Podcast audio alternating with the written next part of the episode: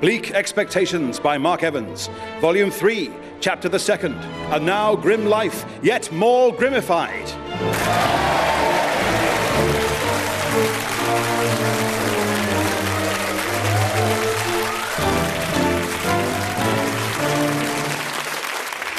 Damnification and blastilment.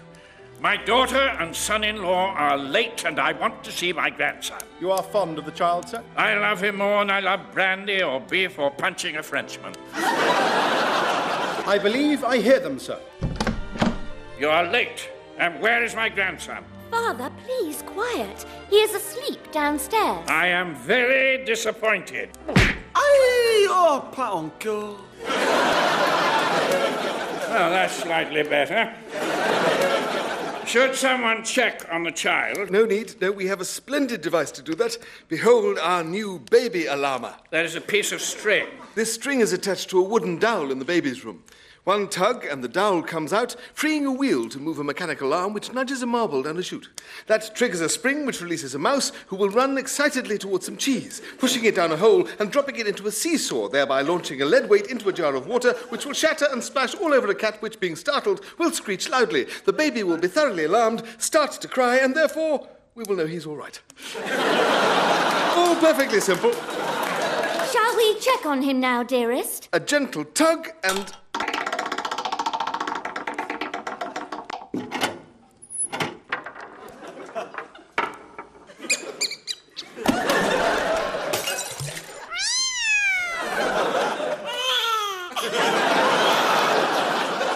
See, he is perfectly happy. Shall we continue your story? What? I can't hear you over the sound of my apparently happy grandson. I shall go and soothe him. I have shut him in a cupboard so he may learn self reliance. Excellent. then we shall continue. Last time, you heard how my evil ex guardian, Mr. Gently Benevolent, returned from the dead for the second time and attempted to frame me for murder. Failing in that scheme, he then kidnapped me and took me to an unknown location where I now sat bound in a darkened and sinistered room. So, Pip Bin, you're at my mercy. And alas for you, I have no mercy. What do you intend to do? I have drawn up an agenda for our time together. Let me read it to you. One, pain. Two, more pain. Three, quite a lot of suffering. Four, coffee and biscuits. Five, pain again. Six, agony. And finally, seven, any other pain. You're a monster, albeit an organized one. His torturing started in a low key way. The salmon is a little overdone. Have some wine with it. But this is red wine! With fish! You fiend! But it soon became crueler. He did unspeakable things to me with a range of instruments. He hit me in the face with a violin, pushed a clarinet further up my nose than he should have, and made me wear two tubas as earrings. The only comfort I had was the knowledge that my best friend Harry, wife Ripley, and sister Pippa would be striving valiantly to save me. We haven't a second to lose. These crumpets are very nearly burnt. How can you speak of crumpets when Pip is held captive by Mr. Benevolent? Yes, I'd forgotten. You are right, Pippa. I must start work on a pip bin rescuing device. Immediately. Now. Instantly. First thing tomorrow. Alas, my poor husband is probably dead already. I'm almost certainly a widow now. A young, comely widow. Is it too early to go to parties and flirt with other men? Yes! You are right, dear sister in law. I must grieve for him first. I shall commission a memorial to dear, almost certainly dead, Pip. Meanwhile, I was still in Mr. Benevolent's evil and hideous clutches. Do you take milk? Please. And have a biscuit. That's very kind of you. Right, coffee break over. What's next? Ah, yes, more pain. His torments became crueler yet. He gave me the latest best selling novels, but then ruined the endings. By the way, the first Mrs. Rochester lives in the attic. I was in enjoying that. He rubbed my face with herring and got cats to lick it off with their weird rough tongue. Ow! Oh, Why can't you have normal tongues like dogs or humans? I could only bear the agony because I knew my family's love would save me. I have designed my memorial, a thousand foot statue of dear, pretty definitely late Pip. In the chest shall be a concert hall. People will ascend the trouser staircase and listen to the Pip Bin Memorial Orchestra, then stroll through the lush, fertile gardens of his loins. And I have drawn up plans for my pip bin rescuing machine. Look. That is me on the left using my pip bin rescuing device to rescue Pip Bin, who is on the right. And the blank bit in the middle with the huge question mark is your device? Yes, touch of the old inventor's block. Why are you two wasting time on pointless machines and memorials? Overseeing the statue helps me grieve. It will be soothing to watch the men at work, stripped, almost bare. oh, oh, oh, how I miss Pip. We all do. But at least I am doing something to find him. What exactly? I spend hours each day in the house crematorium weeping for his return. As for me, Mr. Benevolent had saved his vilest torture implements for last wheels of cheddar, wedges of brie, and truckles of Stilton. Fear ran through me. I was going to be cheese boarded. Now, let us start with this camembert. But it is not yet runny. You monster. He began his evil work, force feeding me cheese hour after hour, and not a glass of port in sight. No man can bear this much cheese by itself. I must have a cracker. Maybe some chutney. Eventually, the inevitable cheese hallucinations began. As before my cheese scrambled mind came a vision of my own dear sister. Poor Pip. I miss him so. Why, I can almost see him in my mind's eye. Pippa, dear sister Pippa, it is as if I can see you. He speaks. My hallucination speaks. She speaks. My hallucination speaks. And it is as if I can smell him. And he smells really, really cheesy. oh, I can bear this vision no longer. I must flee the quietorium. No! Curse these hallucinations of illusory hope. Until finally, Mr. Benevolent had finished his evil tormenting. Well, I think we've worked our way through the agenda. Oh, did I staple gun your nostrils together yet? Yes. Did I flick you with a wet towel? No. Yes, ow! Right, just one more item. Kill Pip Bin. That shouldn't take long. He pulled out a flintlock pistol and aimed it at my head. Goodbye, Pip Bin. In my despair, I had another cruel hallucination. Oops, sorry, wrong room. oh, hello, Pip. I didn't know you were in here being shot by Mr. Benevolent. I'll go. Hang on. This is probably a silly question, but do you need rescuing? Yes! Wait there, Pip Bin. I'll just go and get my Pip Bin rescuing device. That fool. By the time he's fetched his device, you'll be long dead, and my plan for world domination. Got it. oh, no, sorry, I've forgotten a bit. Ha! By the time he's fetched his missing bit, you'll be long dead, and my plan. Got it. now, just to set it up. By the time he's set it up, you. Finished. Oh, now, all I have to do is wait for the vernal equinox. Ah!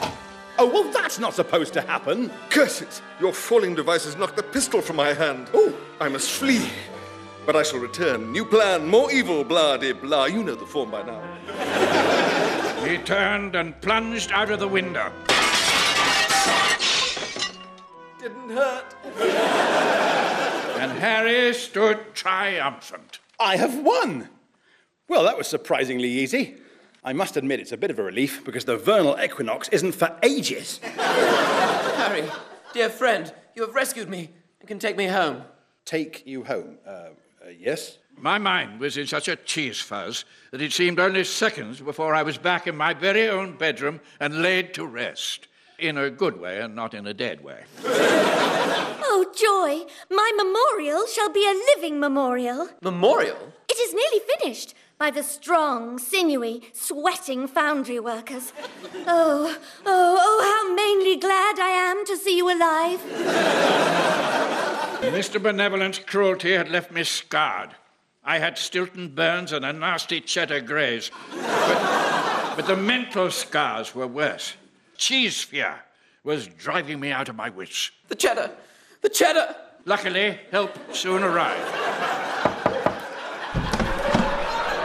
Yes? Good morning.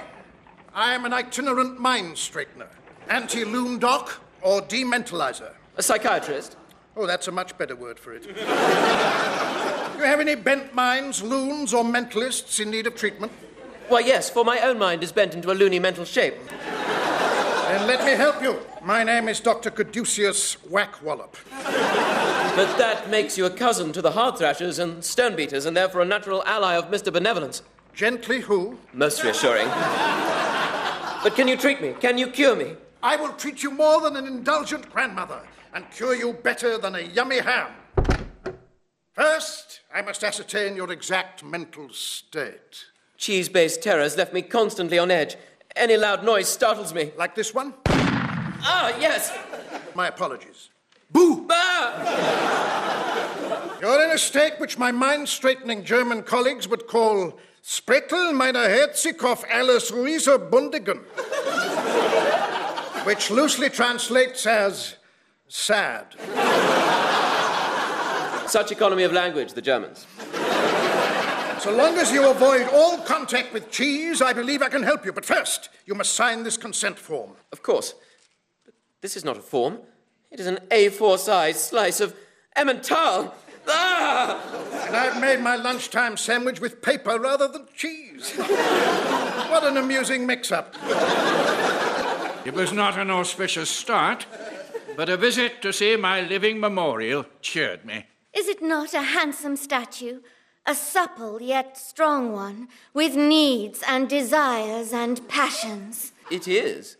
Though I do not recall ever being a cavalry officer. You were not here, dear husband, and I needed a model. Of course. Now I must go home to rest. And I must continue polishing the gigantic buttocks and loins of the statue. oh, oh, oh, oh, how shiny it shall be! Her Uh, evident joy in it warmed my heart, and the next day, Dr. Whackwallop returned. Mr. Bin, I brought you a gift. Oh, it is some milk. How kind. No! This milk is off! So off it has become. Cheese! Ah! Tell me why cheese upsets you so. The memory is too painful. Then let me use a technique some people call mesmerism or hypnotism, but which I call swirly eye mindimendism. Look closely at this watch on a chain as I swing it. Ow! Why did you hit me on the head with the watch? And again! He hit me repeatedly and rhythmically over the head with the watch, and I drifted into a dazed trance. My head hurts. What do you remember? Torture, most vile. Mr. Benevolent, leering, looming, laughing. ah, I can hear him now. But he is not here. And now I see him. He is here, I tell you. A repressed traumatic image. There is no one here. I shall wave my hand vigorously through the air to prove it. My eye. Sorry. Now, tell me about the room you were held in. I described it, and to my surprise, he led me down the corridor and into a room that was horribly familiar. This is the room. But how did you recreate it so precisely? I did not, for this is where you were held, your house cryotorium. I do hope the shock isn't too overwhelming. I did not recognize it. For as a man, I have never been inside.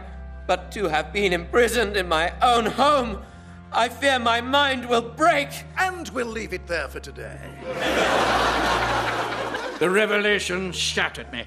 I stung more than a sunburned man who has fallen into a bed of nettles and then tried to ease the pain with wasps. How did you not realize I was in the cryotorium? With hindsight, perhaps we should have. Um, what with hearing you shouting, ow, ow, stop torturing me, Mr. Benevolent, someone please rescue me all the time. Alas, dear husband, I could not hear you, for I was in the foundry supervising your memorial. Dear brother, I wept for you. Perhaps if you'd looked for me in the room where you were weeping.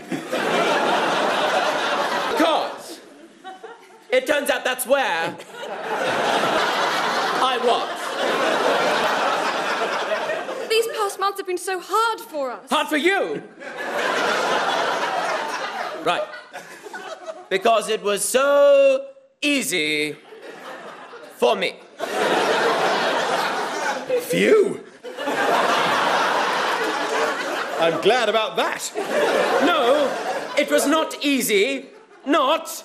I was tortured. Now get out. Very well. But I'm your best friend, Pip Bin. No, I need a new best friend, for this one is broken. I felt hurt, angry, and betrayed. That night, my dreams were worse than ever. So now you know. Mr. Benevolent, are you real this time? More real than the love your family showed you. You are right, even though you are an evil hallucination. Who can you trust? No one. Who can you love? Ooh, I know this one. is it no one again? My anger and madness increased when I made certain financial discoveries. Rightly. Your memorial has cost an enormous sum of money. Oh, can you put a price on such a gift, dear husband? Yes. Harry, your rescuing device cost twice as much, and it never even worked. Just wait till the vernal equinox. I have not wasted your money. Then what about this enormous invoice for tissues and a tear mop? It is only money. Only my money, and it did not betray me or leave me in Mr. Benevolent's clutches. I know now that cold, hard cash is better than warm, soft people. I instantly became a reclusive miser and retreated to my bedroom where I lay surrounded by piles of cash. I was insane. And not in a slightly over eccentric, actually a bit of a laugh way like an uncle who collects potatoes, but cruelly, bitterly insane like an old woman who boils cats. And I remained in that state until Harvest Festival Eve, a traditional time of feasting, frolics, and fun. But not for me. I lay in bed cuddling a teddy bear I'd made out of banknotes, hating the happiness around me. I finally fell asleep, but was awoken by a terrible sound. It sounded like chains being dragged across the floor. The sound came closer and closer until it stopped outside my room. The door began to open, and my fear grew great indeed. Hello. um, I've brought these heavy chains to secure your door. I thought if I helped you keep your money safe, you might stop hating me. Do not worry, Harry, I shall not stop hating you. Well, there are the chains anyway. I'll leave them at the foot of the bed. He left, looking like that most miserable of fish, the Saddock. I fell asleep again, but once more was awoken by a strange sound. That sound. Is it rustling wheat? I am the ghost of Harvest Festival Past. Come closer, spirit, that I may see your face. Very well. Oh, who left those sodding chains there? Ow. Uh, where was I? I looked at the dread spirit. His trousers were sheaves of wheat, and he had a jacket of sliced tomatoes. On his head was a hat made of tins of soup, and he had ears of ears of corn. I come to impart moral lessons via means of visions and possibly some shouting. Right, let's get going. Behold the past! He waved his arms wildly, sending slices of tomato flying. And suddenly, my room was full of mist. As it cleared, a bright light shone behind me, casting strange images onto the wall. Behold, Harvest Festival some years ago. Is that your vision? Shadow puppets. Past is a shadowy place, and we are mere puppets of fate. Tenuous. See, are the shadows not happy? They look like two slightly rubbish rabbits. Then listen. Oh, happy Harvest Festival, Pip Bin, and to you, Harry Biscuit. That's just you doing the voices. Question not the visions. But I am. I, I'm questioning the visions. It's just establishing that last Harvest Festival you had a family and were happy, all right? Now, behold Harvest Festival present. Again, he waved his arms, and mist and flying tomatoes filled the room. There was a sound of floorboards being ripped up, and when the mist cleared, I saw. Why, a vision of my family in the dining room beneath this room. I wish my beloved husband would return to me. This is the worst harvest festival ever. All this food, and I have no appetite. Nor do I. Me neither, though I might have some of that cake. Poor Pip. he is so sad now. So wretched. So delicious. Sorry, I'm, I'm talking about the cake. They weep for me, but why? I'm happy with my money. I need them not. Really? Yet you yourself weep. It's hay fever from all the hay you're wearing. Sorry. Honestly, on with your visions, dread spirit. Actually, there will now be a short interval between visions. Would you like an ice cream? Yes, please. Hold on, there is no spoon. It's in the lid. What's that noise? It is the visions being prepared. Would you please take your seats as tonight's visions will recommence in one minute? The mist cleared again, and I beheld a man and a woman in a room with a table and solitary chair. Behold, Harvest Festival Present, Part 2. I love this bit. Such a shame we've only the one chair for our harvest festival feast. Because of that cruel Mr. Bin, we've had to marry off all our chairs. Who are these people?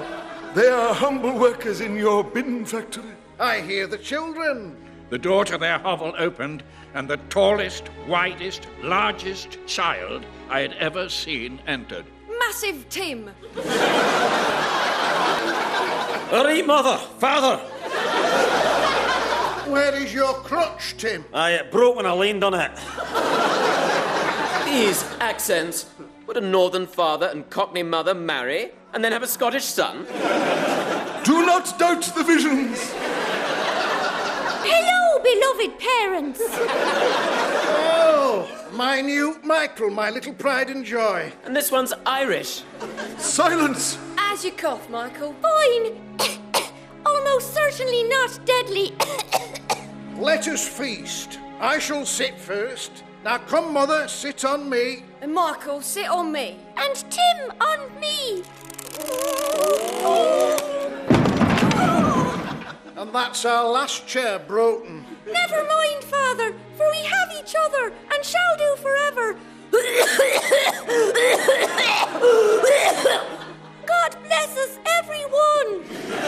Apart from Pip Bin. Oh, yeah. Your visions cannot harm me, dread spirit. Behold, Harvest Festival yet to come. Oh, Harvest Festival's not the same without Michael, is it? What happened to minute Michael? Is he dead? He cannot be. He'd still be here if it wasn't for Pip Bin. Yes, because of him, we've had to eat our youngest son. No! This cannot be! But there is more.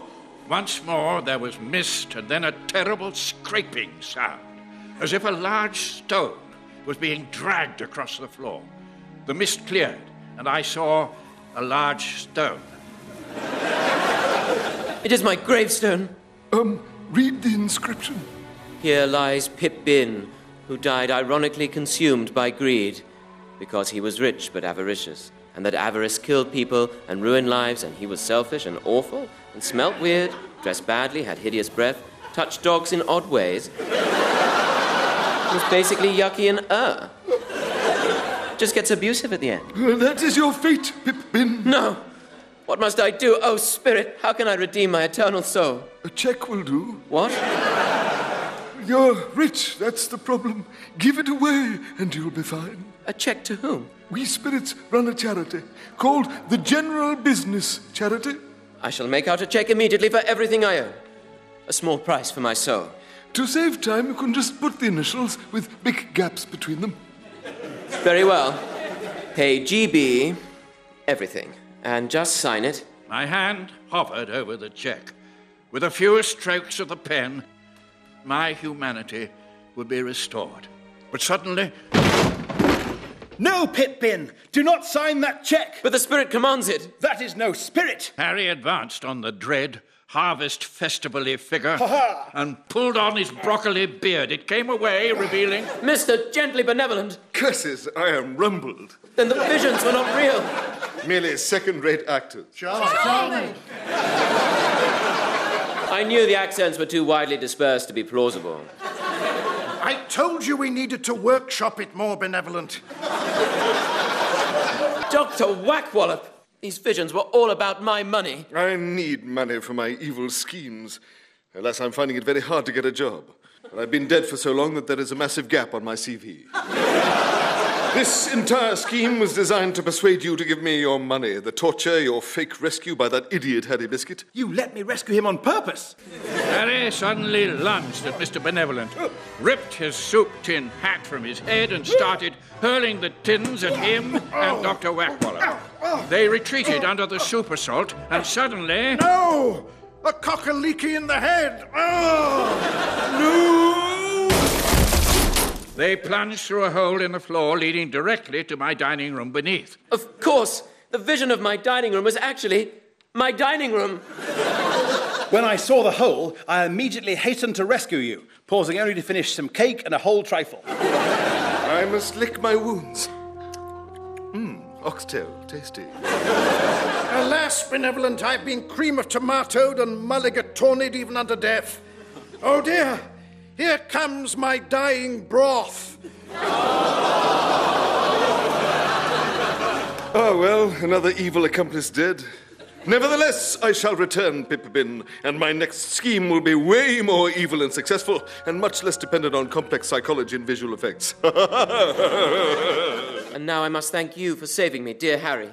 Dear, that is a word you have not used towards me in a long time, Pipbin. Dear husband Pip, you are unmental once more.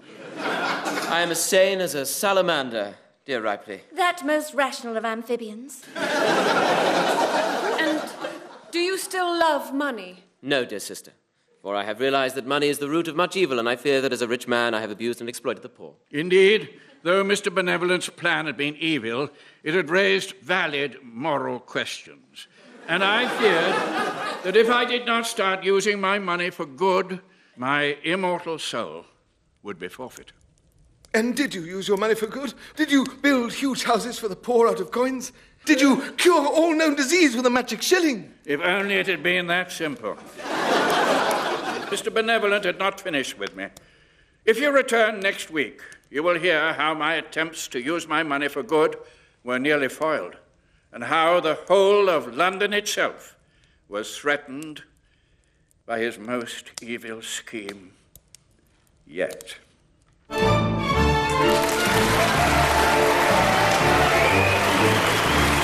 Bleak Expectations was written by Mark Evans and starred Richard Johnson as Sir Philip Bin, Tom Allen as Young Pip, Anthony Head as Mr. Gently Benevolent, James Barkman as Harry Biscuit, Geoffrey Whitehead as Dr. Whackwallop, Sarah Hadland as Rightby and Lily, Susie Kane as Pippa, and Mark Evans as Sundry Silent Bystanders and Massive Tim. The producer was Gareth Edwards.